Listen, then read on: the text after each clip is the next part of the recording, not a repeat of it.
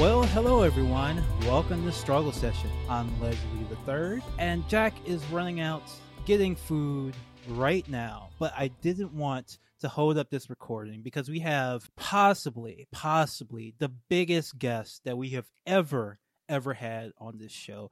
I'm not just talking about, you know, the guy who does the voice of Solid Snake. I'm just t- not talking about, you know, the Chapo Trap House guys. I'm talking about someone who is esteemed in their field. Someone who won a prize no less than the very Pulitzer Prize. The Pulitzer Prize. We have a Pulitzer Prize winner on the show today he is a playwright. I mean, that's already impressive if you can write a play, but he doesn't just write plays. He wrote a musical called A Strange Loop, which I've seen clips of, and it is uh, one of the coolest, uh, hippest things I've ever seen in musical theater. He, his name is Michael Jackson, but it's a different one. Michael R. Jackson, thank you so much for joining us today. Thanks for having me, Leslie and Jack. It, it, it, I'm so happy to have you as a Pulitzer Prize winning uh, playwright. Why would you ever come on my podcast? I mean, come on, like, like why aren't you on the Today Show? Like, oh, you know, ch- chopping it up with Katie Couric. What, what what brings you to my podcast? I have a feeling that it's part of it is the fact that your bio does say that you are black queer leftist trash talker and we love all those things on struggle session so hopefully I, I think that's why you came on yeah no and i um and we have a friend in common katie halper mm-hmm. yes right. love katie uh, one of our best friends and she she did uh, hook us up and told us we had to have you on even though i'm sure katie knows that jack and i know nothing about uh, broadway musicals whatsoever I know well, an embarrassingly little amount, Leslie. I mean, that that. Let's be fair here. I I, I can sing a, a, lot of Jesus Christ Superstar. well, you know, let's start there then. Baby steps. Yeah, Baby steps with Jesus. I'm a huge fan of Sweeney Todd, the Johnny Depp movie version. I can watch that movie over and over again. I don't like any other musicals almost except for like Sweeney Todd, but uh, something about the violence in it uh, spoke to me, I guess. It's a great show. I've never seen the movie version. I've only seen the original. Oh, he it's pretty good. He mostly doesn't sing. He just kind of growls through right. the whole thing, and, and it mostly works. So, uh, Michael, uh, can you start off by telling us what is it like to win a Pulitzer? um, it's so it's, we can prepare. Yes. when they have those podcasting Pulitzers, I'm sure we will be in contention. Well, it's hard to say. I kind of feel like it's hard to say what it's like because I've won it under such strange global circumstances. Right. So, like, I, I can't tell how much of my reaction to it was that I, like, couldn't really do anything when I found out that I won it.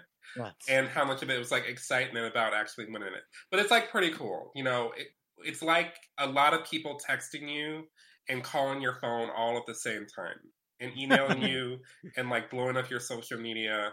It's just a lot of attention all in one moment. But mostly good, I would assume. Yeah, no, people were very happy. It seemed. I don't. There might be some haters out there, but I didn't see them. Yeah, I've done a couple posts that got a lot of people texting me and a lot of people tweeting at me, but I don't think it was like a, as nice as it was for you. To be honest, oh, right, right, right, right, right. No, it was it was very warm, loving reception. So I was grateful for that.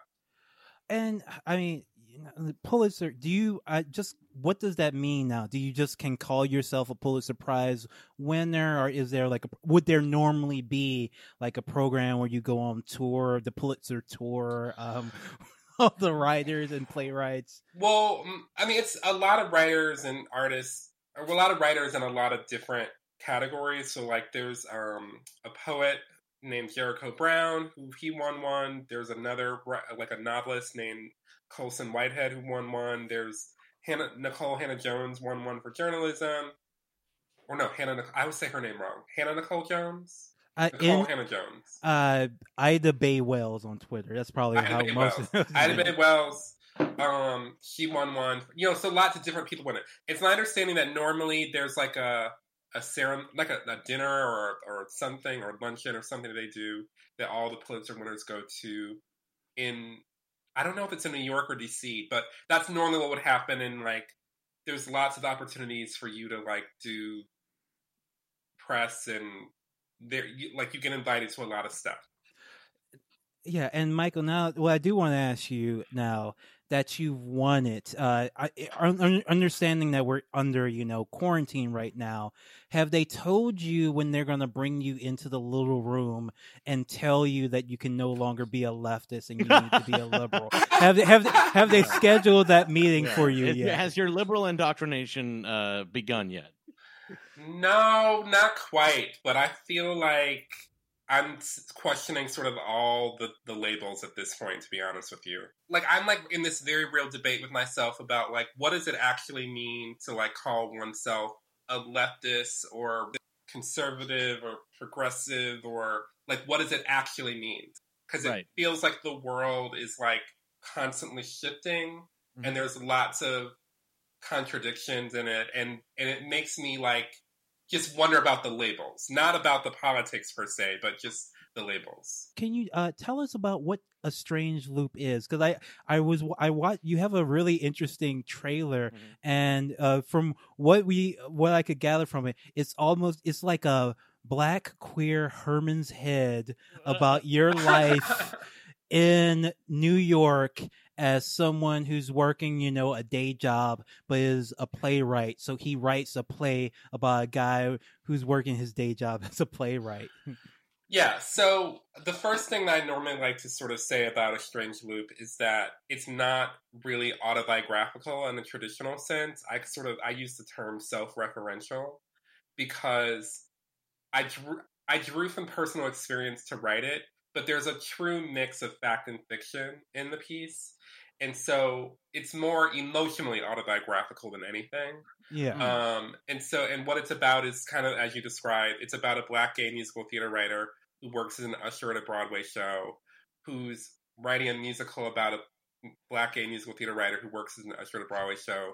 He's writing a musical about a black gay musical theater writer who works as an usher at a Broadway show, and sort of like cycling through his own self hatred with the help of um, his thoughts, who are portrayed by six, um, sort of six different black queer bodies, people who play sort of the whole universe as he sees it, um, helping him sort of work through his self hatred. You mentioned, you know, black queer bodies, and like when I watching the clips of your play, like that is the thing that stands out. Like when you normally see like any anything on Broadway, the people who are front and center, uh, they are usually not black or queer, and they they don't have you know big bodies. They look like you know what we consider you know a, a typical actor, and, and I'm sure like was it important to you to cast like this diverse array of bodies? Because I mean, if you think about like who the good singers are. Like it's usually people who don't look like movie stars. It's usually, you know, bigger folks. And like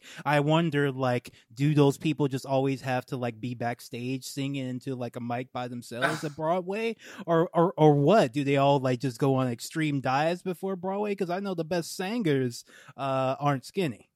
Well, you know, there there's a there's a few out there, but like for me it was it was more about you know, as somebody who I'm not just somebody who makes theater, I also sort of consume it. Mm-hmm. And I have, you know, since I was a little kid. And like the thing that just I I wanted to write, I wanted to show I felt like I never had seen any representations on stage that like felt like that had the level of nuance that I wanted them to have. Like I would see like a black I might see like a show with a black protagonist or a main character and I might see a character who was like a queer protagonist, and I might even see like a black queer protagonist in something like Moonlight, but it still was always either it was it it would always be like the embodiment would always usually be like a Calvin Klein model or something. Mm. Or like, or like it would be, and I was just like, you know what, that exists, and that's a real. Those are real people, and I know these people, and they have stories and joys and sorrows. But like, I, I was like, I just found it strange that like I could never see like a fat black gay man on stage sort of going through something and like you have to like experience what he experiences. And frankly, I've never seen that with any black female queer characters pretty either, you know, and I want to know what their stories are too. So I just wanted to create something that was like where it was like important that the body that was inhabiting the story was part of the story too. Of like what we're just used to seeing and empathizing with.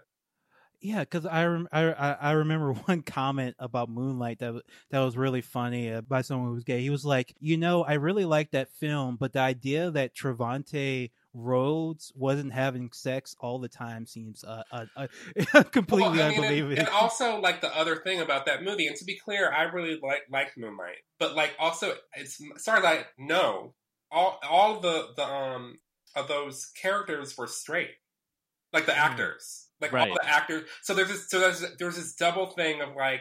Then also, when you see these representations, a lot of times of gay characters, they're often played by straight people. Mm-hmm. I think that's slowly starting to change for for white actors. Like a lot of gay and queer actors are playing gay characters, but it's le- it's not quite as many black ones unless you're on something like Pose, where like I think that's like the most I've seen in one place where like the the the, the actors are queer as well. So um I just wanted to do I just felt like what if I created something where it was like you know, a, a diverse array of black bodies. Like it wasn't just like diverse like the way people normally mean it, where it's like, let's have 65 white people and throw one black person yeah. in there. Like, what if everybody on the stage was black, but they were all different, but they all were queer?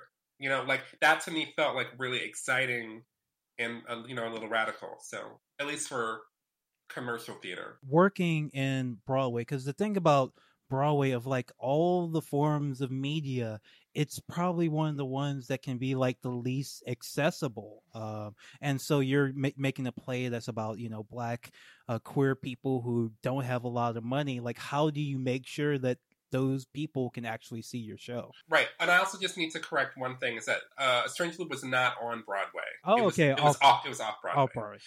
Trying to get people in to see the shows and the accessibility of tickets is all is an ongoing thing. Um, whether it's on Broadway or off Broadway or whatever. But you know, I worked with um, Playwrights Horizons and Page Seventy Three, who were two of my producers, um, to do the show, and like you know, they they did a, an, an, array of programs to try to make sure that people could afford to see the shows and marketing, you know, toward people who might be interested in seeing it, people who we thought should see it. So we got like overall, I think, a really good mix of students and and artist, young artists of color, black artists, young of color, um, older people, younger people, white people, not white people, you know, hmm. P- POCs in general. Like we, I think we managed to get a good mix and um and you know not necessarily break the bank, which is not easy to do on off Broadway or on Broadway. We would be remiss if we did not ask you about you know the big play that everyone has been talking about for almost four years straight now and uh, turn out the dark. well, not not quite that. This is one you're very familiar with, Jack. And I just want to ask you, like, when you were writing a strange loop, did you ever consider making one of your thoughts, your personalities that are represented in the hmm. play as kind of like a chorus? Did you ever think of making one of them a rapping slave owner? well, uh, I did not have any rapping slave owners, but I did have ancestors that came out of the ground to chide the protagonist for not writing in Tyler Perry style stage play. well, because you see what Lin Manuel Lin Manuel had a story he was going to tell about himself and how he like writes a lot and stuff mm. like that, and he decided to tell it through the voice uh, uh, of yeah one of the slave owning founding fathers. Right, right. Yeah, um, and Lin actually lives two minutes away from me. He lives like right down the street from me. Wow. I would say that he lives on the right side of the tracks, and I live on the wrong side of the tracks.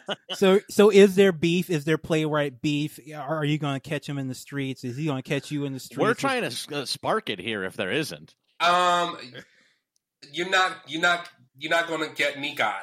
like that. Lin has been like very, very kind to me over the years, so I have nothing but nice things to say about him. Sorry. No, no, it's it's fine. It's fine. It, no, no, it, it's it's fine. We we, but I do want we we don't want beef with you and Lin, but I do have to get into this Tyler Perry thing because right. he did text you. Uh, congratulations. Oh, he called you too. He texted and called me. Yeah. Okay, and so the text seemed to imply uh, that he was going to beat your ass if he yeah. sees you. Well, he said that to me on the phone. Oh, okay. so please tell us. Yeah, please, please. So he text. So the, the, day before, a friend of mine had told me that he had spoken to him, and my name had come up. And then the next day, I was on the phone with my mother, and I get a text message, and I see it's from Tyler Perry, and I like didn't respond to it because that's from my mother. And then he calls like five minutes later, and so I said, "Hey, mom, hold on. so then um, I flip over and I'm like, hello. And he's like, it's Tyler Perry. And I was like, oh, hello, sir. Thanks for calling. You know, it's like, uh, he basically is like, you know, I'm going to book, I'm going to beat your ass. Um, and I said, well, I'll get Vaseline for my face and let's go. And he was like, he's like, oh, no, I don't need any Vaseline. Like, you know, I'll just punch you in the neck. And then I was like, listen, I get as good as I get you know, and then he was like, okay, but seriously, congratulations on the Pulitzer, you know, and then he wants to know stuff like, was I the first black? Like he wants to know about the sort of black historical nature of it. Hmm. So I broke that down for him, and then he, you know, he was kind of like, we talked a little tiny bit about uh, how I guess he had spoken to Lee Daniels in the past about how there's a lot of black writers who who feel like whose families and people in their lives think that he's the benchmark they need to live up to and he's heard that criticism before but he thinks everybody should be able to write whatever they want. And i was like yeah that's true. And i was like if, you, if we want to have a longer conversation about my feelings about you we can do that at another date face to face and he was like you know it was, it was like a very cordial nice conversation. He had not seen the show um, okay. he he he just had heard that i had quote unquote taken an axe to him in it. And then um, he and so I said, you know, the cast album is available online. And then he was like, oh, I should call up Jay Z to see if I can get it on Tidal. And I was like, uh, okay. I don't know if it's on Tidal or not. Very um, it's, exciting. It's, to be nice, on Tidal. Nice wow. flex, though. Oh, I'll just call Jay Z and get your your little wow. play. It's, it's like a whole twenty more listeners. Right. It turned out it was on Tidal, and he texted, and so I was like, okay, whatever. Um, and then he hung up, and like five minutes later, he texted me a screenshot to show that he had bought the album and had listened to my song "Tyler Perry Writes for Life." And he didn't say what he thought of it he, or anything, so who knows? He also sort of intimated that, well, maybe I'll uh, make you give me a royalty of some kind for using my name, but whatever. like if you if you paid him money, I'm pretty sure he'd be happy with you regardless. Right. no matter how he, doesn't need any money from me. No, he does not. But I mean, uh, for people who listen to the show and don't know who Tyler Perry is, I like. I mean, that seems that seems confusing even to begin with, but sure. Yeah. So Tyler Perry is is a writer, director, playwright. He's made a bunch the Madea stuff. He did all that stuff. Um, if you ever turn on BET, it's probably one of his movies on. There's probably like an evil, dark skinned black guy who's given trouble, who gets the girl that the light skinned black guy really loves, and like he makes all these little kind of morality plays that are you know very simplistic but i guess can be fun to watch for humor's sake but what michael what were your what are your criticisms of uh, tyler perry i'm personally not a huge uh, don't think he's a great filmmaker but um, I, I don't want to fight. I will say that I, I think it's very impressive how much work he's able to put out. He I will say that at the very least, I'm like Tyler Perry like gets stuff out. So I'll I'll give I'll give Tyler Perry that uh, uh, Mark?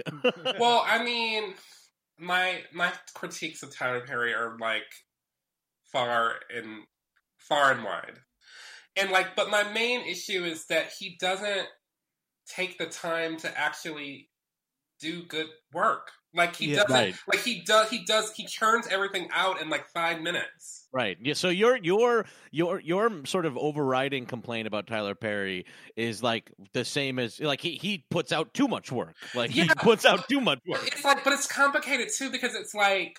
So I came to know who he was like 20 years ago when he first really started to blow up in terms of like movies. Because prior to that, he was like well known as like a, a Chitlin circuit, whatever you want to call it, urban theater, gospel plays, whatever. And like I and I remember I the first year I lived in New York as a gag gift for my friend Kisha, I took her to go see Why Did I Get Married at the Beacon Theater in New York, which was starring um, Kelly Price wearing a fat suit. And like, and I remember me and my friend Kisha were just sitting there the whole time, and the Beacon Theater is like packed, like just people hanging from the, the chandeliers, and like it the it was such a weird experience because it just was like this he's like representing a kind of black life as like a it, it was almost like it wasn't quite a minstrel show but it like it just was so basic and and like and and there were and the logic of it didn't add up even on its own terms mm. and that was just a thing that i felt like every time i would come back to whether it was one of his movies or his plays, I found it to be the same thing where it just wasn't well constructed. I don't have an issue that he writes for specifically kind of black audience, but like I want him to like respect their like intelligence. Yeah. And and also to be mindful of the images that he's putting in front of them. And, and in the movies is like where I really took issue because I went to go see I was in the middle of writing a strange loop because a strange loop was like a very long years process of writing. And I went to go see um, this movie that he did called uh, Confessions of a Marriage Counselor. Oh, that mm. one. That one's actually kind of good. That one actually is kind of fun to watch. But like, it made me really, really angry because he literally. Did, I mean, it's just so. Every time I talk about it, it makes me insane. Oh. So he literally. It's about Jurnee Smollett is in it. Yes. and Kim Kardashian. Kim Kardashian West. wow. America's lawyer, Kim Kardashian wow. West is in it. And um, Vanessa Williams with like a French accent. Yes. And um, Brandy. And like in this movie, Jurnee Smollett falls in love with this like dark skinned man who literally is basically the, the devil. The devil. Literally the like, devil. literally a scene where he's in a hot tub where there's like smoke all tendrils all around him. Wow. Anyway, um, oh, also Ella Joyce is in it. Do you remember Ella Joyce from Roc? From like the nineties, yeah, yeah, she played, a, she yeah, played, uh, uh, Charles S. Dutton's wife on Roc. Wife, she, yeah. She also went to my high school randomly. Oh, cool. Along with Kenya Moore, Ellen Burstyn, Lily Tomlin, and David Alan Grier. Um, and so he, he like this woman starts having an affair with the devil, and then the her husband tries to break them up, but then lo and behold, you find out because her husband is a pharmacist whose uh, co-worker is Brandy. You find out that Brandy has AIDS, and yes. Brandy got AIDS from the devil. Yeah, right. and the man gave HIV to the to Jurnee Smollett. And yeah. like the moral of the story is, well, that's what she gets for sleeping around. Yes. And like, and I just remember seeing that, and it made me so angry because I'm like, because there was also people in the audience where I was seeing the movie, and they were like, "Yep, that's what she get." And I just like, y'all, do you understand the impact that HIV/AIDS has had on like black people? For you to construct a piece of culture, a cultural artifact that reinforces this like really negative and toxic idea is like so damaging. And it made me, and it was just one of the many things, in addition to just the straight up craft of his work as I see it, that that like upset me. Which is why then when that show Black as Fuck comes on, and they try to have this oh, yeah. episode where they're like talking about whether you can critique black work and they have Tyler on there. Yes. I'm like, but wait a minute. Why are you t- acting as though the issue is about whether white critics understand his work or give him a pass or not, and not about whether or not the fact that it's that movie Fall from Grace had just come out where you can see actors pretending to drink water and eat and mime. you can see extras on this. You can see um, actors reading from their script pages in the shot. Big, big shots. Wigs are one side in one shot, and then on the other, like just bad crap. And then he brags about I wrote all of my my three um sisters and the Oval and that other show. I wrote these all by myself in a week. You know, I'm, I'm like, that's nothing to brag about. no, because it, it, shows. And, Right. and and for me, I'm only coming at it from a place of like, I it took me almost 20 fucking years to write my musical because I like cared a lot about it, and I Right. wanted to make sure that it was really good. And like, and it's I mean, it doesn't take me 20 years to write everything, but like, I just, I just, I just feel like as an artist, you should take your time and check your work.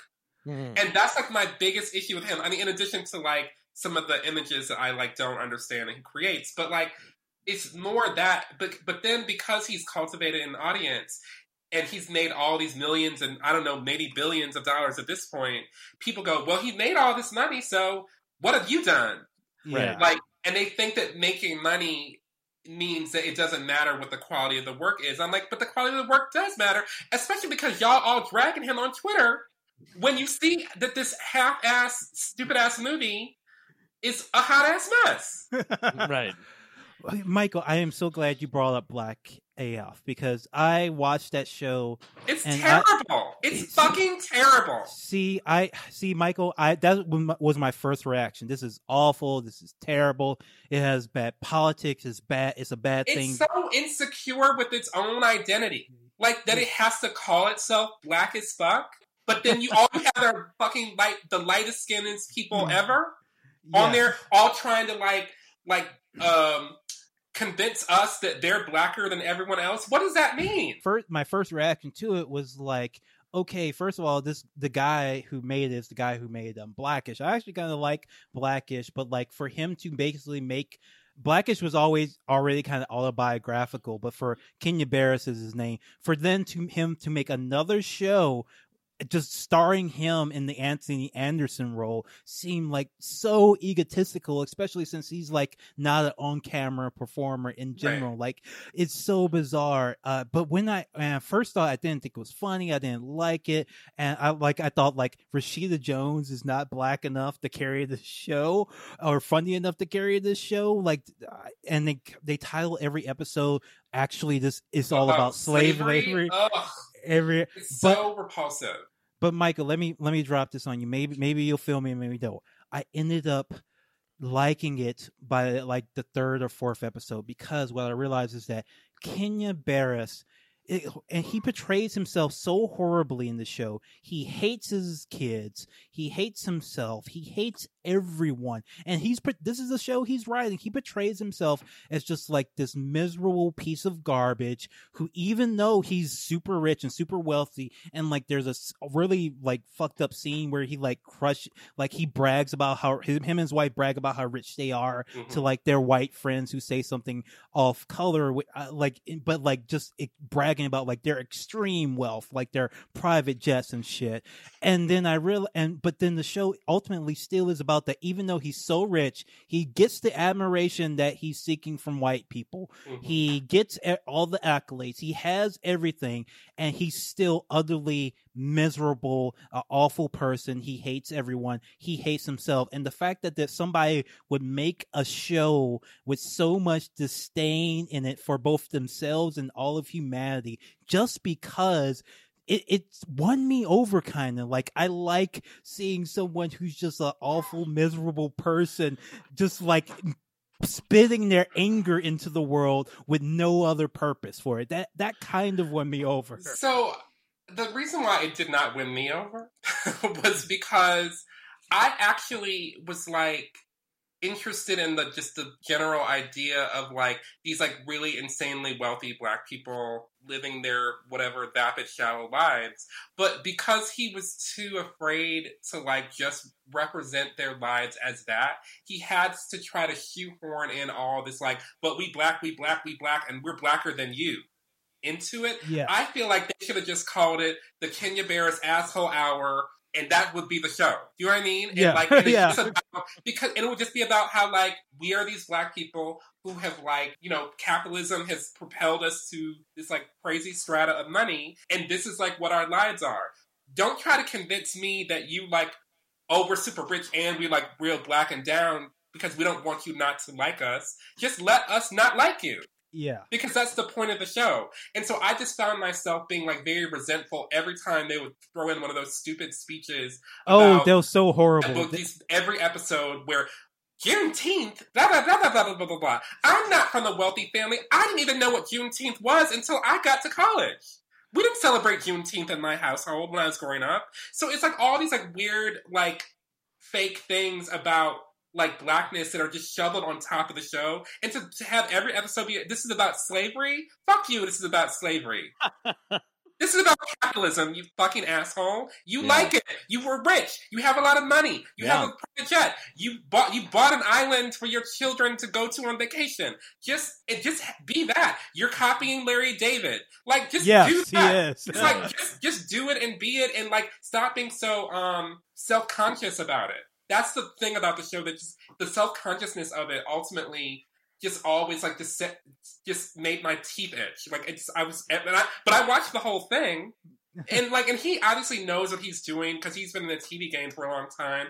And I was just like, if they just took that one thing out of that aspect of it, don't call it black as fuck, and don't like worry about trying to prove to the black audience that watches it. But you know, yes, even though we're way richer than you, we we we still down. I don't know. I just it irritated me. Yeah, because there'll be one scene where he's like calling his daughter like a piece of shit, mm-hmm. like to mm-hmm. her face, and then the next scene is like his daughter like in like the PBS. adultification, the adultification of the black girl. Yeah, and it's like, or, come on and or she'll like do like these PBS like inserts where right. she'll talk about like Black history. I'm like, you didn't earn that. Like, this is not the show. Also, where are you learning this in your like super rich life in Beverly Hills? it's a it's a bizarre show. I would. I, I ended up loving it. I can understand Michael White ended up hating it. I mean, I, I hate everything. So that okay. I mean, there's also that's just like uh, it's something I'm working on. I'm like working, like I'm being prayerful. I'm trying to like get right with the Lord, but it's hard. well, everything is is bad is one of the big problems. Like almost every like TV show and movie like sucks. So that's yeah. a number that's a big problem to begin with. You know, so my big thing that I've been sort of been trumpeting is like we need to have like a national conversation about taste and discernment. Yes. Because too many people just don't have it.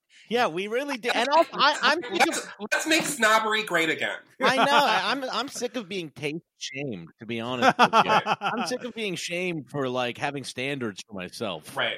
Yeah. Exactly. Why shouldn't you? That's yeah. like, you know, I don't. I could go on for days about that. taste and discernment, taste and discernment, taste I, and discernment. I, I do for real think that there's like a, a a like sort of positivity in media movement that has like been bad for our culture overall. I really do. Like do, people want to like things too much, and I'm like, it's, it's actually like, also fun to not like things and better. Like in standing culture, right? Yeah, it's exactly. Like you can't.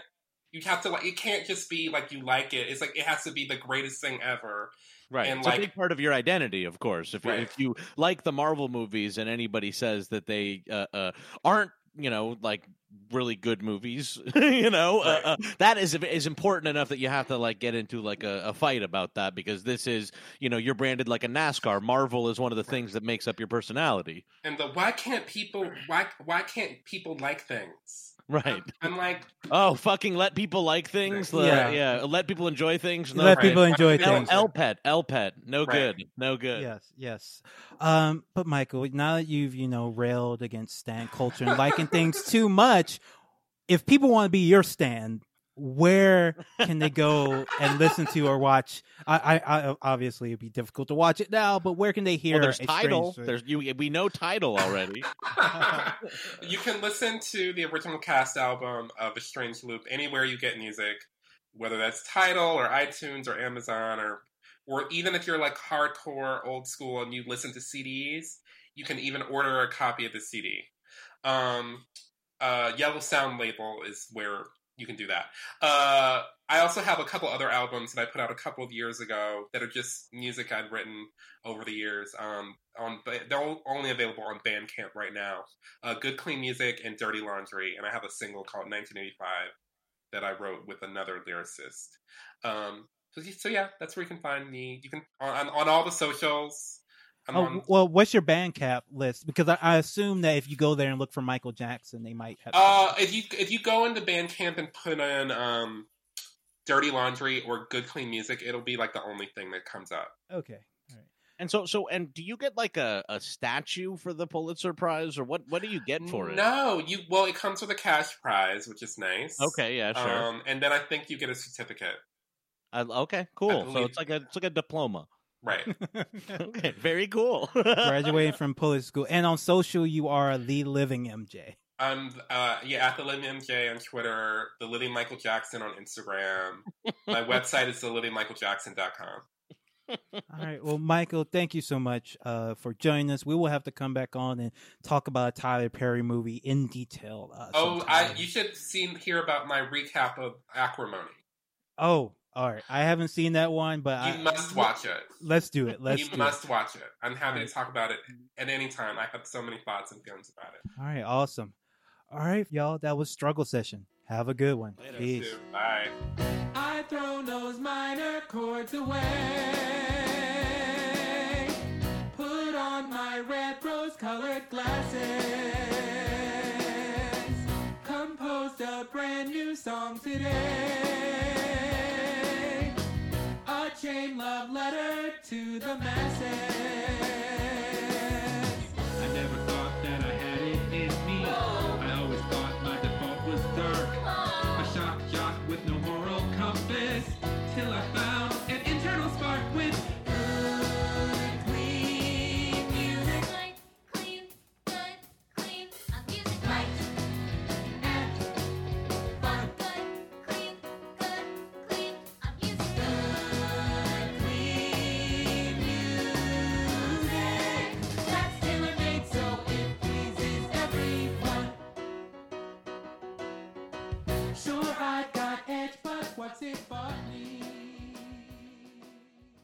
Like what you hear? Want to hear more? Check us out at patreon.com slash struggle session or sesh.plus or struggle session.substack.com for all our public episodes, commercial free, as well as hundreds of bonus episodes. Thank you to all our listeners for holding us down five years strong.